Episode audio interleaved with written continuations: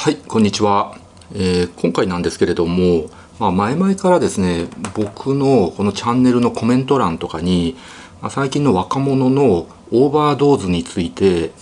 説明してくださいとか、あと風邪薬とか、あと咳止めとかですよね、こういう市販薬を大量にですね買ってオーバードーズしてるその若者についてどう思いますかとかですね、その若者のオーバードーズについての質問が結構多いんですね。で、実は僕ずっとねこのことを話すのを避けてたんですよ。それなんでかっていうと、簡単に手に入ってしまうお薬なんですよね。例えばドラッグストアで手に入る市販薬、メジコンとかブロンとか、それ以外の咳止めとか風邪薬とか、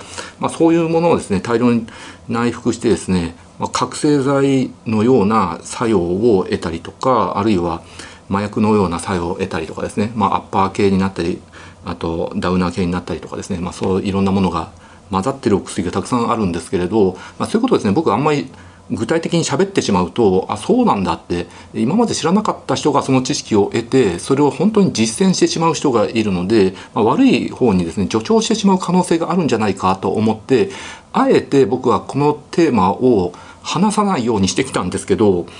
う今しょっちゅうテレビのニュースとかでもオーバードーズについて報道されてるし、実際にこういう薬ですよってね、そのパッケージとかが出て、それもうオープンになっちゃってるんですよね。あまりにもこのオーバードーズが若者の間でですね広まりすぎてるから。で、あとネット上でもですねこういう情報が氾濫してる状態です。特にひどいのが TwitterX なんですけど、 TwitterX でですねオーバードーズとかブロンとかメジコンとか、そういうものをね検索すると、いろんな人たちがですねもう自慢げに、私はこんだけ今日オーバードーズしました、今日メジコンこんだけ飲みました、ブロンこんだけ飲みましたとか、なんかファッショナブルにですね情報を提供してるのがものすごいいるんです。これ、ね、絶対良くないことだと思うんですよね。なんかオーバードーズしてる自分かっこいいかわいいみたいな、なんかイケてるみたいな感じで演出してて、でそれでお互いにですねそのフォローし合ったりとかコメントして傷の舐め合いしたりとか、そういうのがあまりにもひどすぎる。で、僕はですねもう話すべきだと思って今回このテーマを取り上げたわけなんですけれど、要はですねかっこよくも何ともないんです。これただ単に自分を傷つけてるだけであって、要はですね幸せの先取りなんですよ。麻薬とか覚醒剤と一緒なんです。例えば覚醒剤中毒者の患者さん見るともう廃人のようになってるじゃないですか。覚醒剤を使うとですね一時的に頭が冴えて集中力がガーッと増して自信が湧いてきて気持ちよくなるんですよ。楽しくなるんですね。アッパー系のものなので。で、一時的に快楽を感じることができるんです。ドーパミン報酬型のお薬なのでドーパミンが脳内で溢れて気持ちよく幸せになるんですよ。だけどその薬の効果が切れてしまうと、そのリバウンドでですねガーッと疲れて逆に不幸になって、でまたお薬が欲しくなって、で依存していって廃人になって、でだんだん効かなくなっていって、でしまいにはもう何をしても楽しくなくなる。結局薬を使うのが一番脳内で快楽を得ることができてるんで、それ以外の例えば美味しいご飯をみんなで食べるとか運動するとか、仕事で成果を出すとかですね、コンサート行くと映画見るとかですね、世の中にはいろいろ楽しいことはあるんだけど、結局薬を使って脳内で快楽物質を出すことの方が簡単に快楽を得ることができるし、他のことでですね日常生活で快楽を得る快楽よりも大きいので、何にもしたくなくなっちゃったりとかするわけです。で廃人になるんです。これが覚醒剤依存の末路なわけなので、こういう違法なドラッグは絶対してはいけませんよっていうことはもう日頃からですね日本中で喧伝されてるわけなんですけれど、問題なのはですねこの若者の今やってるオーバードーズっていうのは市販薬なんですよね。簡単にドラッグストアで手に入るものなんです。で一応1人1箱しか買えないとかですね、そういうルールはあるわけです。だからドラッグストアでもですね売る店員さんはですねちゃんと1人1箱しか売らないのは、これは守ってると思うんですけど店員さんも。あとはですね結局何件も店舗を回れば何箱でも買えちゃうことになるじゃないですか。なので本当はそれもチェックする必要があるわけなんですけれど、他のお店で買ってませんか、あるいはこれをオーバードーズに使ってませんかっていうのをですね、ちゃんとチェックする必要があるんですけど、なかなかそこまで機能していなくて、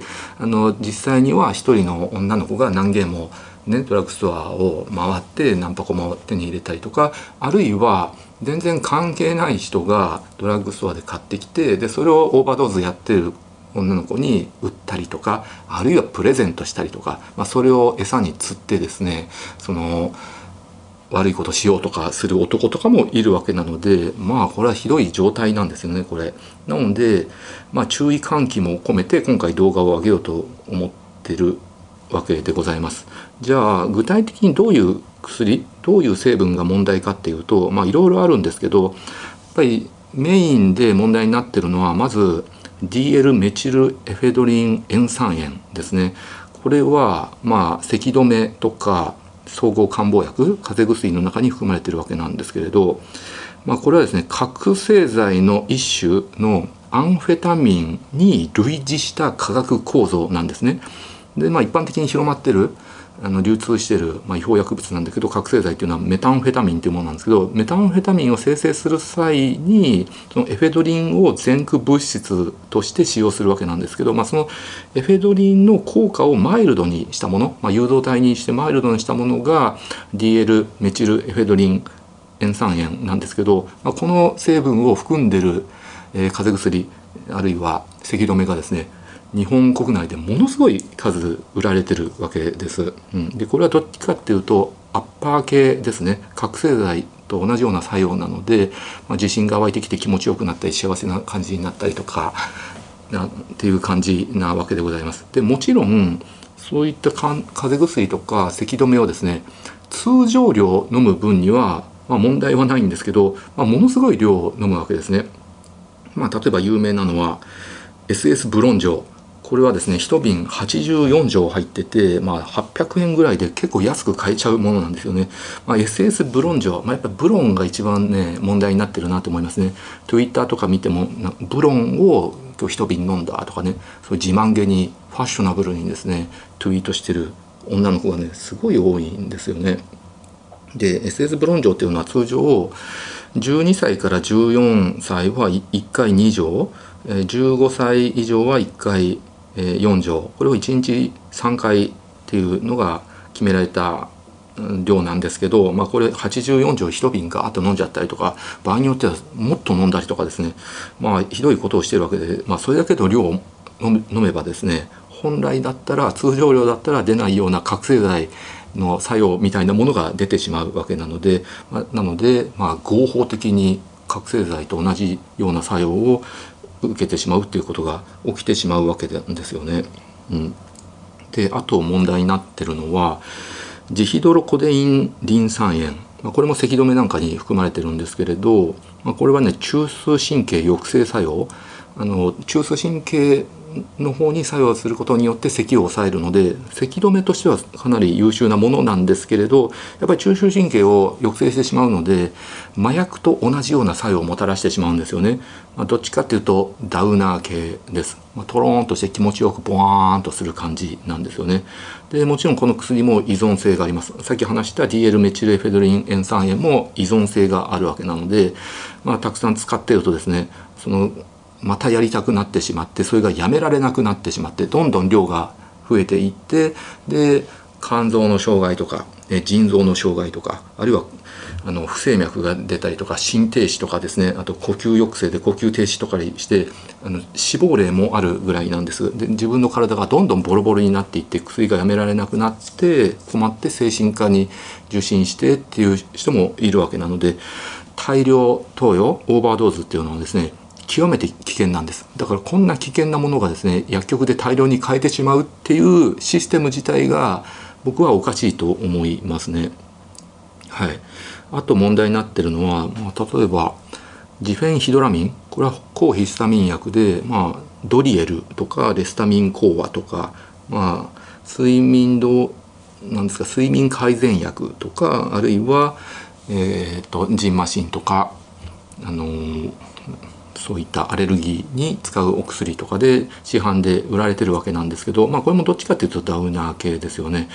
あとは、デキストロメトルファン臭化水素酸塩、これは咳止めなんですけど、これメジコンっていう咳止めの中に含まれてるわけなんですけど、これを大量に内服すると体力増強感とか、あと自信がみなぎってくるとか、それどっちかというとアッパー系の作用があるわけであって、まあ、こういうものが問題になるわけで、まあメジコンとか、あとは SS ブロンジョなんかがメインですよね、若い女の子の中では。ちなみにその SS ブロンジョっていうのは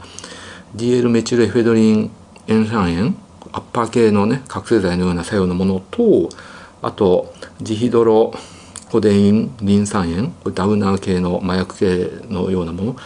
両方含まれてるものなので、まあ、両方の作用が出てしまう、まあ、極めて大量投与は危険なものなんですね。でちなみに他にどんな薬があるかっていうと、じゃあ例えば DL メチルエフェドリン塩酸塩を含まれているお薬を挙げていくとですね、例えばまずねエスタクイブ、あと海塩、コルゲン講和総合漢方薬、新コンタク風邪総合、あとストナジェル NS、 パブロンゴールド A、 プレコール持続性カプセル、ベンザブロック S、 新ルル A 錠、ルルアタック EX、 アサダーメ咳止め、あとは龍角散咳止め錠とか、まあ、他にもねものすごい数あるわけなんですけれど、まあ普通に薬局で買えばですね、まあ、含まれてるものなんですよね、こういったものは。なので、まあ、通常量の部分だったら問題ないんですけど、まあ、オーバードーズが問題ですよと。うん、はい、なので、まあ、1人1箱しか買えないっていうのは別にいいんですけれど、本当にこの薬をですね必要としている人もいるわけなので、ただやっぱり何店舗か回ってたくさん買えてしまうとか、あと転売するとか、こういうのをですねもうちょっと何かうまく規制する必要があるんじゃないかなって僕はね強く思っております。で本当にこれを若い人たちに教えてあげたいんですけれど、こういうオーバードーズやるのはですね全然おしゃれでもないし、すごいかっこ悪いんですよ。全然かっこよくないですからね、なんかかっこいいイケてるみたいな感じでアピールしてる、なんかかわいそう系の女の子、まあよくそのメンヘラ女子って言うんですけど、そのなんかファッション本当にその精神疾患を抱えてる人が大部分だと思うんだけど、なんかファッションメンヘラって言って、なんかそのメンヘラ系女子を演出するのが可愛いみたいな、まああれですよ、漫画の飛鳥野のユアテアみたいな女の子に憧れて、自分もユアテアみたいなファッションしてオーバードーズしようとか、まあ、そういう女の子もいるんですけど、まあ、そういう可愛いとかかっこいいとかイケてるファッショナブルっていうふうに演出してるんだけど、こうやって本当にねオーバードーズはね、本当これはねかっこよくも可愛くもなんともなくて、ただね哀れで悲惨で自分の体を痛めつけてるだけであって、快楽を先取りしてるだけなんです。薬で快楽を先取りするっていうことは、必ずその後に不幸が待ってるんです。脳内で無理やり薬で幸せを作るとですね、必ずその後リバウンドでそれ以上のですね不幸が待ってるわけです。はい、なのでオーバードーズはね絶対やってはいけません。なので僕らの時代だったらこういう市販薬のオーバードーズっていうのはあんまり聞いたことなくて、どっちかっていうとまあ不良って言われてる若い人たち男女はシンナーをやってたんですよね。あとはまあアルコールとかタバコとかもやってたんだけど、まあ、シンナーもポワーンと気持ちよくなって快楽を得ていたと思うんですけど、あの当時ねシンナーやってた人、僕の同年代で大人になってね、まあ、40代50代60代でそういう人今の現代で見かけることあるんだけど、もう本当悲惨な人になってますからね、廃人になってますからね。やっぱり当時幸せを先取りしたことによってシンナーの作用で脳が誘拐してしまってですね、知能が低下して計算ができないとか、あるいはまあなおかつ、まあ、勉強もしなかったでしょうんで、授業も受けてなくて漢字も書けないとか算数ができないとかで、知能も低くて覚えることができない。状態で大人として生きていかないといけないから、まあ本当廃人のようになってる人もいるし、生活保護になってですね、辛い生活、仕事も手がつかないとかですね、そういう人いっぱいいるんで、なので今10代で、若くて、最強だって思ってるかもわかんないです。そういう意味じゃない、そうではないかわかんないんですけど、最強だって思ってる人もいると思うし、あとはオーバード、みんなでね集まってオーバーダーズやって楽しんでるとか、あるいは本当にその家庭環境が辛いとかですね、あるいは発達障害とか、あと境界知能とかを抱えて辛いので現実逃避するためにやってるとかもあると思うんですけれど、今一時的にその辛いことから逃げて楽しくオーバードーズやってても、本当にその先に待ってるのは不幸なんで、みんなでねやることなくて集まってオーバードーズやってるぐらいだったら、スマホは持ってると思うんで、スマホ1台あればですね、もう世界中の情報とか、いろいろ教材とかタダで勉強できますんで、 YouTube も見れるしね、いろんなコンテンツあるんで、本当漢字勉強するとか算数勉強するとかですね、やった方がいいし、あとは本当は薬によって快楽を得るんじゃなくて、それ以外のこと、達成感の得られるようなこと、仕事にせよ勉強にせよね、本当はそういうことやった方がいいですね、スポーツとかね、その方が健康的だし、長い目で見てプラスになることが多いわけですね。ということで、いろんな副作用もあるし、将来のことを考えても、オーバードーズは